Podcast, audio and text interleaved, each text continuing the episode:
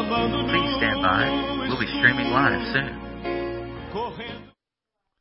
Good morning. We are at the end of the month of March, and we're studying the book of Hebrews.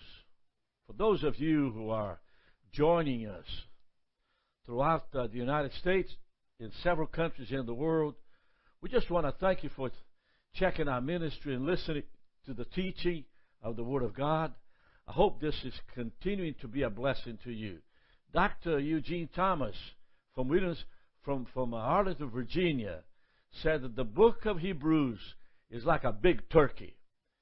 And as you open it up and you begin to deal with it in all the good substantial areas, it's really a lot to have it. It's just packed with information. So we're beginning with uh, chapter 3. Uh, chapter 2 talks about the new covenant. Chapter 1 talks about Jesus being greater than the angels. And then chapter 3 talks about uh, Jesus being greater than Moses. But let me read it to you. Wherefore, holy brethren, partakers of the heavenly calling. And so he's speaking to the Hebrews.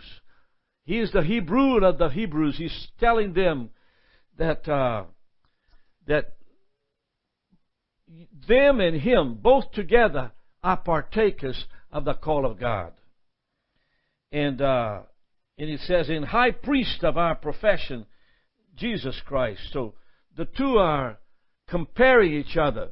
High priest of Israel, which is the regular high priest, and then Christ Jesus, the eternal high priest.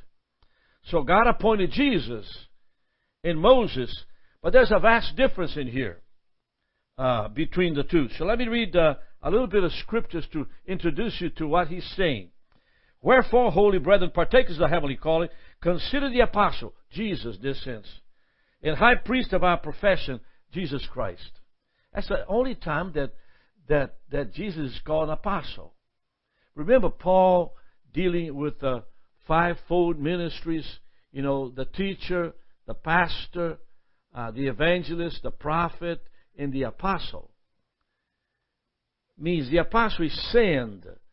He's just sticking out there by himself, going into the world. So, so, so the writer of Hebrews talks about Jesus being an apostle who was faithful to him who appointed him.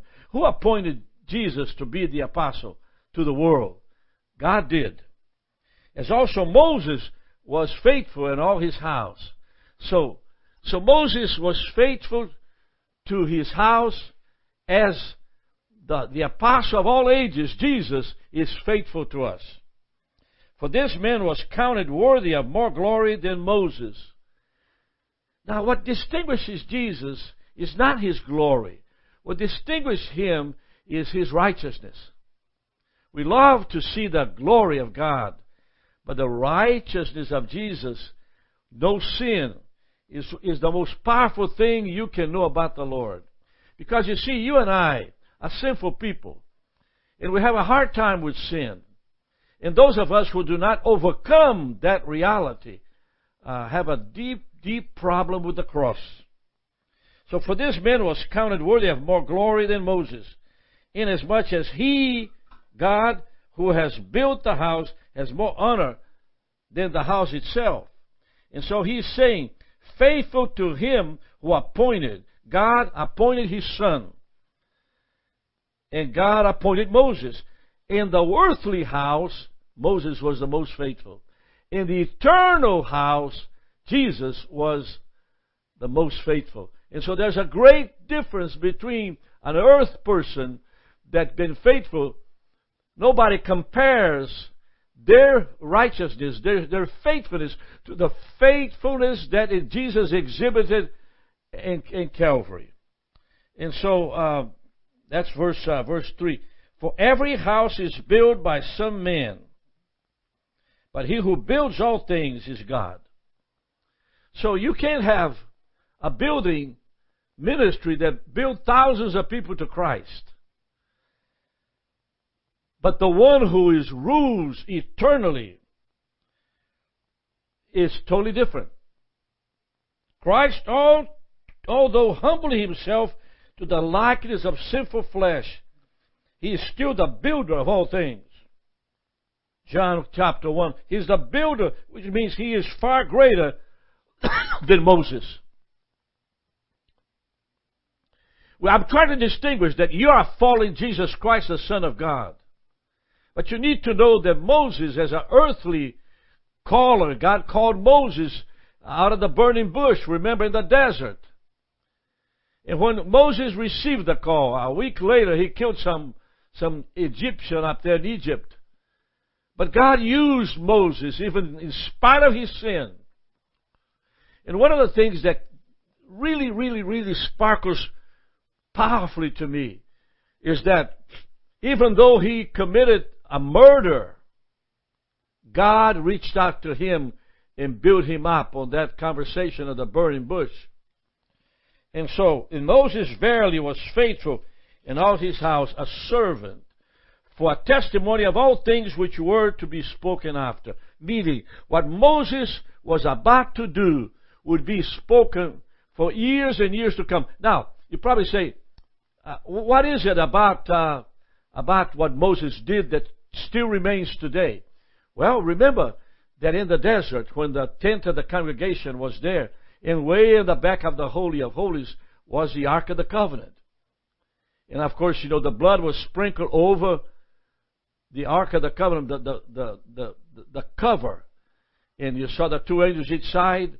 Inside of the cover was the manna.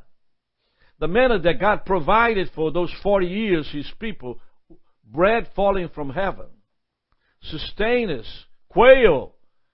All supper time, quails would come in and, and, and fall flat, ready to be eaten.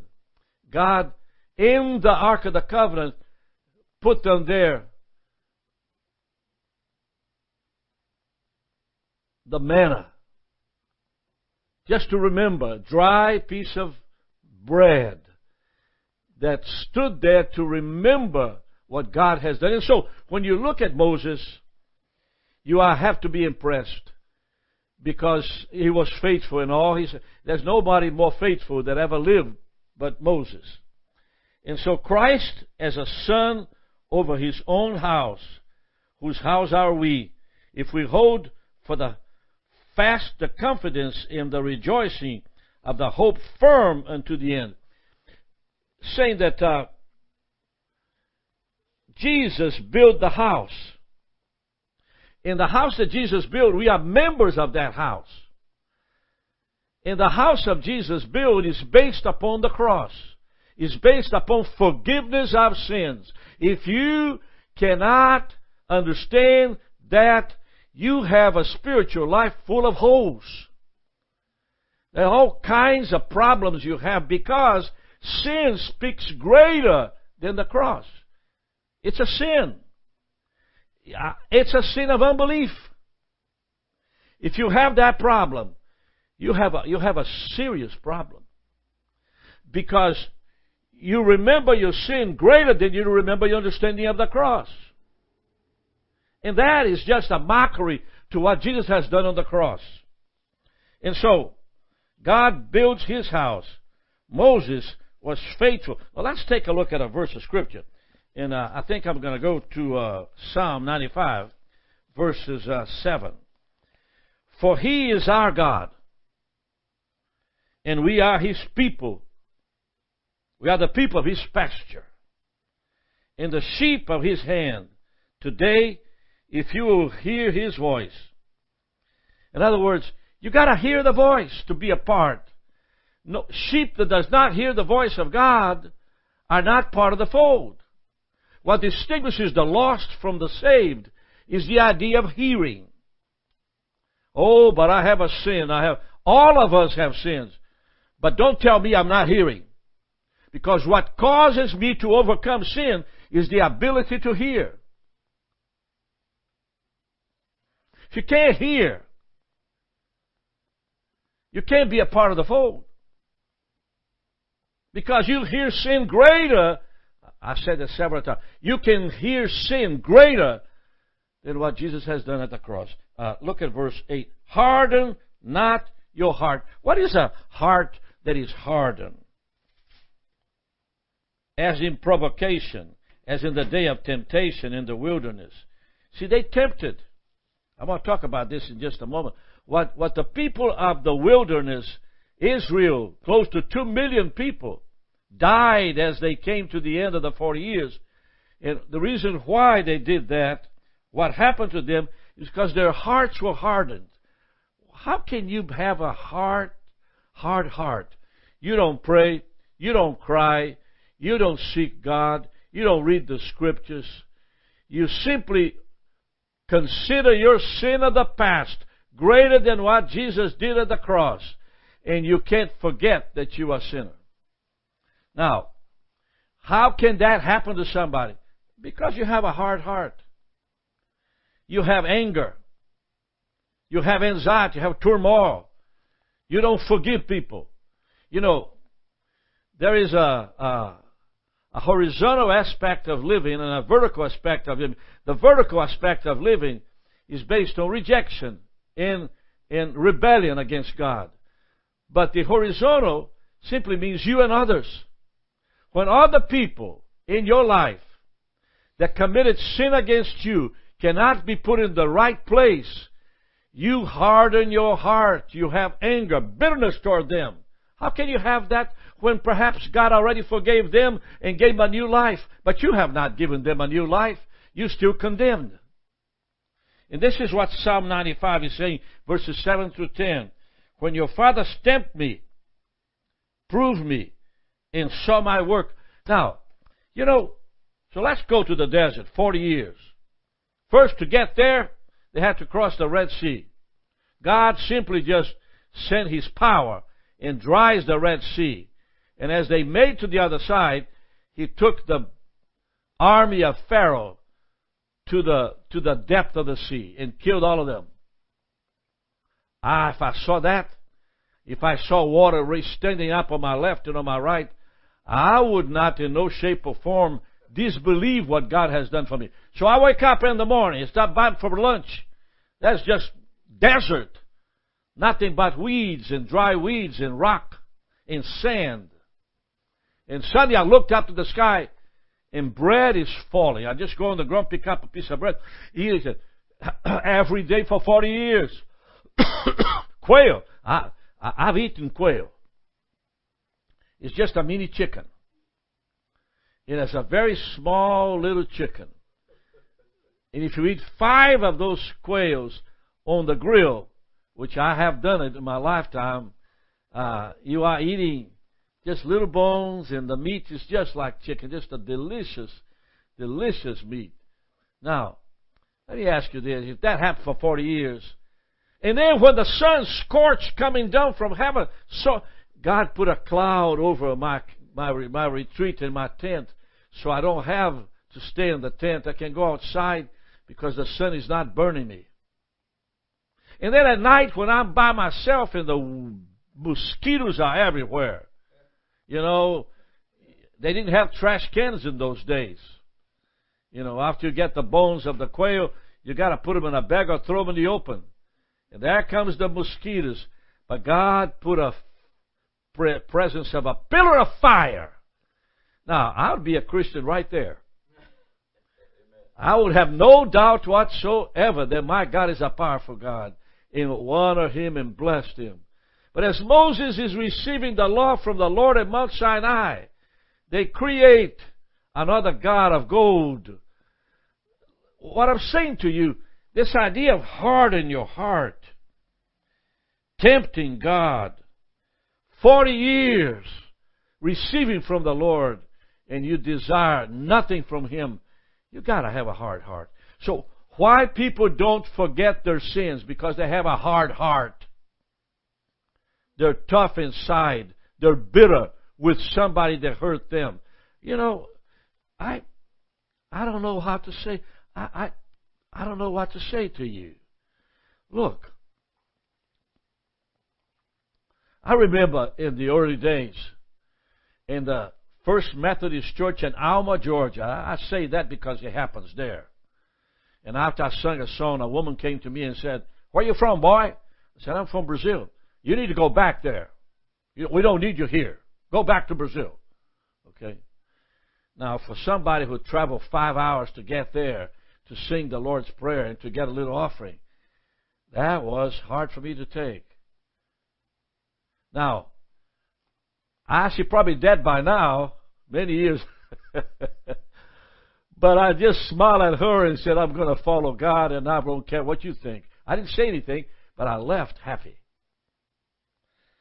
You can't carry the past inside of your brain and consider it. Every where is the mercy and the graces of God? So, so this is what I'm talking about. Moses was faithful in all his house, Old Testament. Jesus is faithful to his house. We belong to his house, the New Testament. I want you to hear that. Amen. Now let's let's move a little deep. Are you with me now? I'm in the middle of dissecting this turkey. All right. Let's go to verse seven. Uh, and and uh, and uh, and here it is, verse seven. Uh, I uh, I lost Hebrews for some reason. Okay, here we go. I've got it again. Here we go. Verse seven, chapter three. Okay. Wherefore, as the Holy Spirit says, today, if you will hear His voice, today, three things that the Holy Spirit is saying to you we're not in the desert anymore. The writer of Hebrews is, is now moving on toward, toward the people of God and how to respond to God in spite of what Israel did respond to God in the desert. We learned from them. Here's what he says. And I want you to hear this because you're involved in a great battle in your life to know how to approach God. So here's the thing to do. Number one, do not harden your heart. Mm. Do not harden your heart.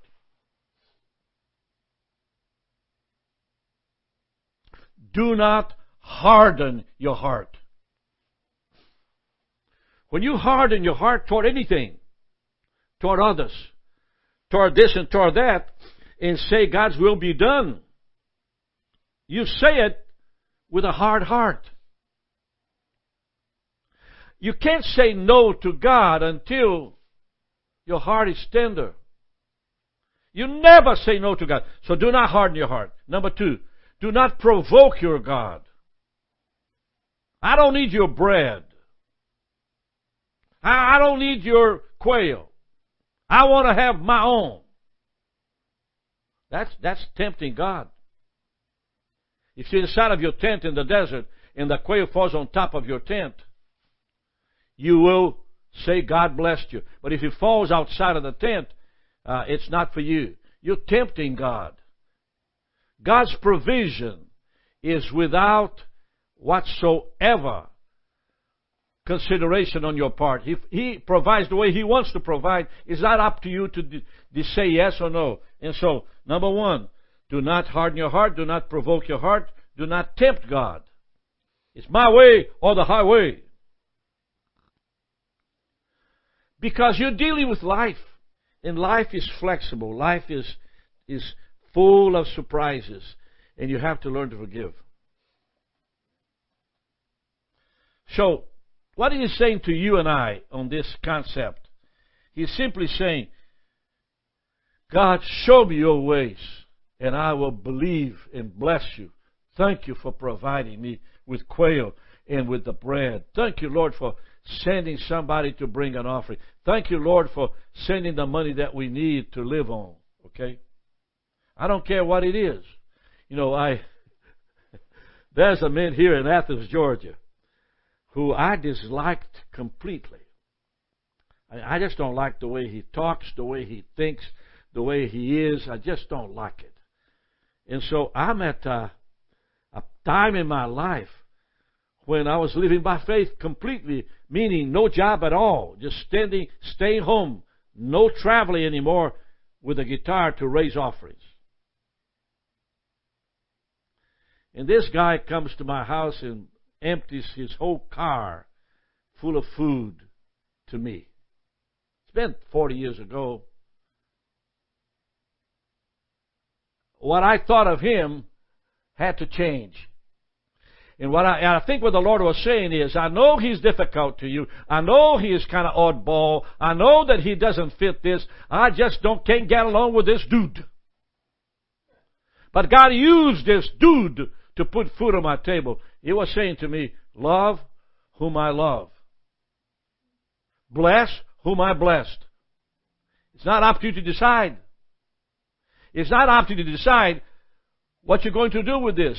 You have to do God's will in spite of. Now, verse 9 says this When your fathers tempted me and provoked me and saw my works for 40 years, uh, uh, I think it's verse 9 that he talks about generation. Is it? I don't know where that word came in here. I think I got a little lost in here, but let's see. Oh, yes. Uh, when your fathers tempted me, proved me, and saw my works, 40 years, what God has done. Wherefore I was grieved with this, with that generation. That's, uh, it's, it's verse, uh, verse 10. I was grieved with that generation. Of course, a, a generation is 70 years. In 70 years, everything changes. And so, they were there 40 years. 30 years short of a generation. But in 40 years, 2 million people, except the house of Joshua and Caleb, died. There are more funerals than quails. People died left and right. Why did they die so fast? It's because, look at verse uh, 10. They do always err in their hearts. When I saw that, it took me to Leviticus. Because in Leviticus, the cross is amplified.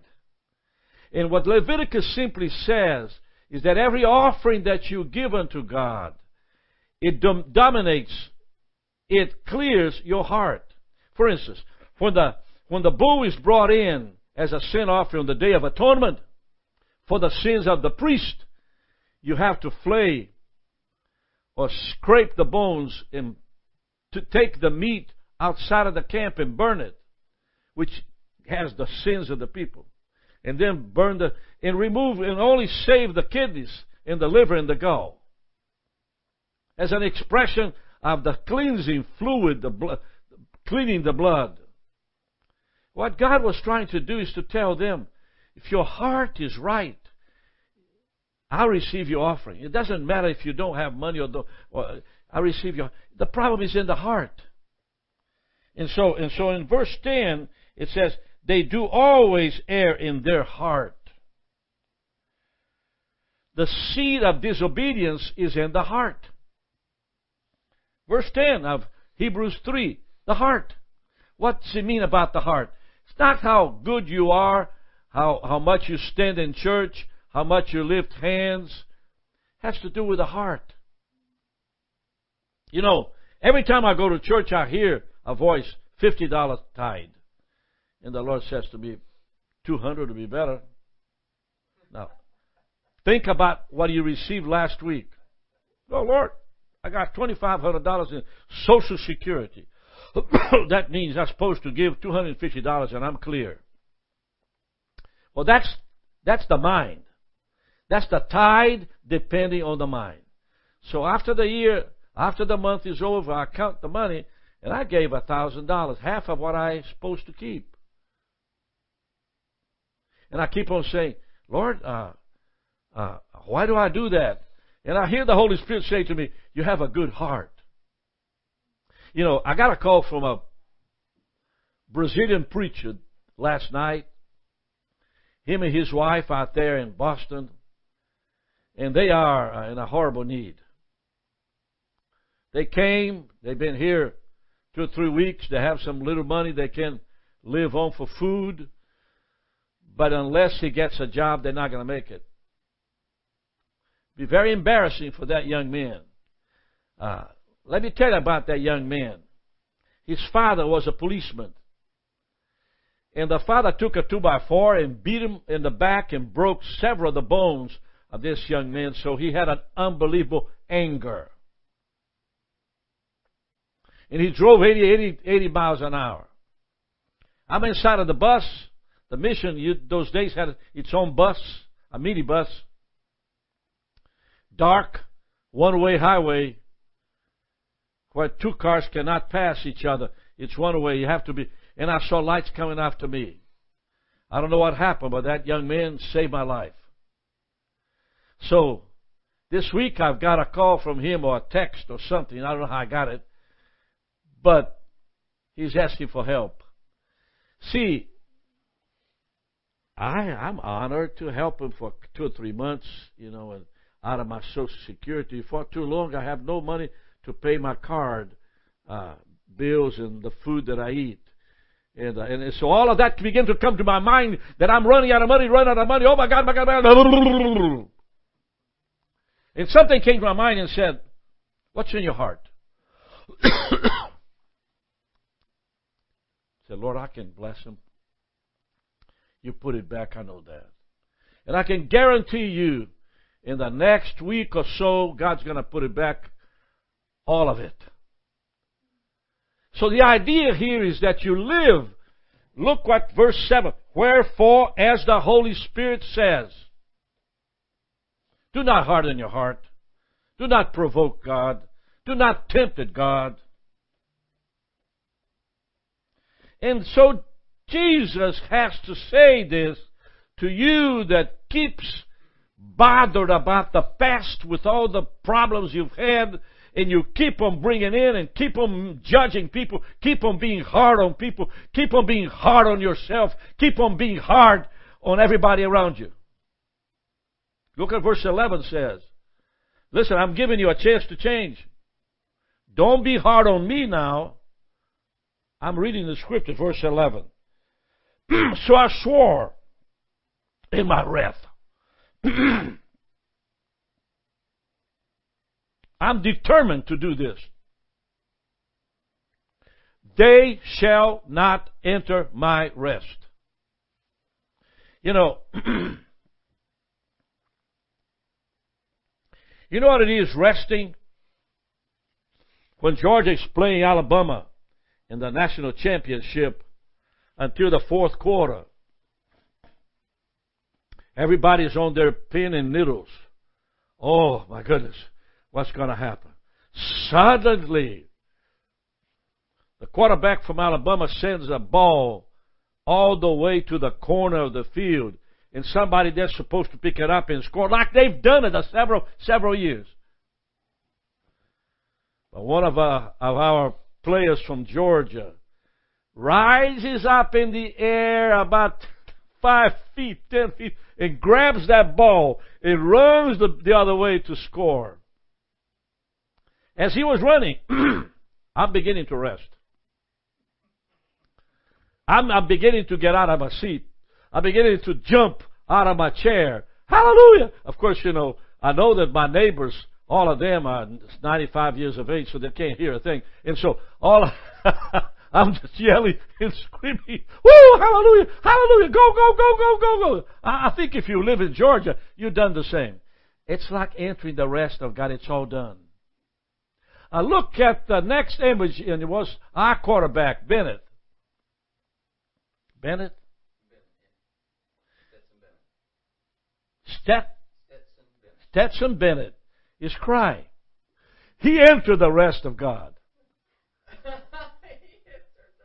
He entered the rest. Rest simply means, thank you, Jesus. You know, you go out to eat and you order a nice piece of chicken and you say it could be about two, two ounces, it could be three ounces. And if they have blasphemy, it will be five ounces or ten ounces. Suddenly, it's 12 ounces. And I, oh, thank you, Jesus. I'm going to eat chicken today.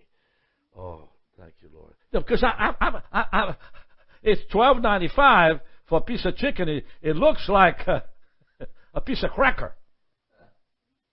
But when I see that big piece of chicken, I enter the rest of God. That's what he meant. That's what he means. Your spirit rests to know that God is in charge. Your spirit just just just takes a, a break and you say, Thank you, Lord, for watching over me, for strengthening me. As I'm about to hit that those two lights on that dark night, Mauro, I don't know, God used Mauro to lift the bus. The men passed by and then lowered the bus. I don't know what happened. But he saved my life. Now he's by, he's somewhere in the country waiting for me to send a little money, and I'll send a little money. Why? Because he gave me rest. That's that's, this is, this is what God is saying on verse 11. So I swore in my wrath, they shall not enter my rest. Alabama will get the ball and score and beat, beat Georgia one more time. See, the rest of God brings peace. But without that rest, you don't want to live. And so verse 12 says, Take heed, my brethren. Pay attention to me, please, lest there be in you, any of you, an evil heart of unbelief. Because the evil heart of unbelief never forgives the past or everybody involved. You live to hate. You live to accuse. You live to condemn. and I'm saying to you today, can't have your way. You're going to quench the Holy Spirit and lose your call. It's about time to stop pointing fingers. It's about time to enter the rest of God and say to Him, Lord, I love you. My past is forever gone. I am completely submitted to you, God. I'm crying before your presence, Lord. Touch, touch my hands, touch my heart, God. Help me, Lord, to bless me, Lord, to heal me, God. I don't want to go back in the past in the mire again. I'm a new creature, God. I am in peace with the world, peace with God, peace with my brothers and sisters, peace with my past. I hope I'm uh, communicating with you. Unbelief begins when you doubt, reject the work of the cross. Lest any of you be hardened through the deceitfulness of sin. That's what I was talking about. When sin is not dealt with in the past, the present is always hard, bitter, angry. Why should we do that, Brother Rick? Why? What is that for us to do? Because we are partakers of Christ. Verse 14. For we are made partakers of Christ if we hold the beginning of our confidence steadfast unto the end. I have to hold my confidence. I'm a partaker of the blood of Jesus Christ. I put my sins on His hand and I'm not gonna get it back. When He died on the cross, He took the sins of the whole world upon Himself. And I'm a new creature. I'm a new creature. I'm a new creature. I'm not condemned. I'm not put down. I'm not harassed. I'm not angry. I'm in peace. For the work of the cross in the blood of Jesus Christ removed the sin from me upon him, and he took my sin to Calvary, and I'm free.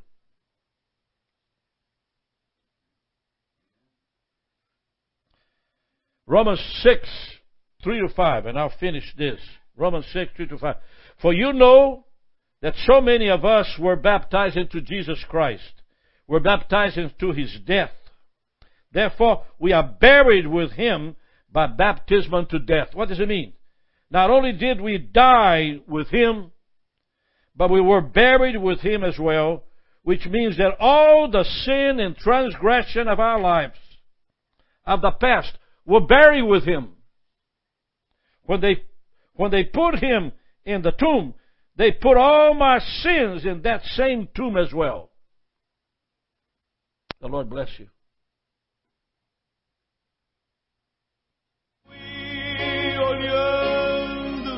para atrás.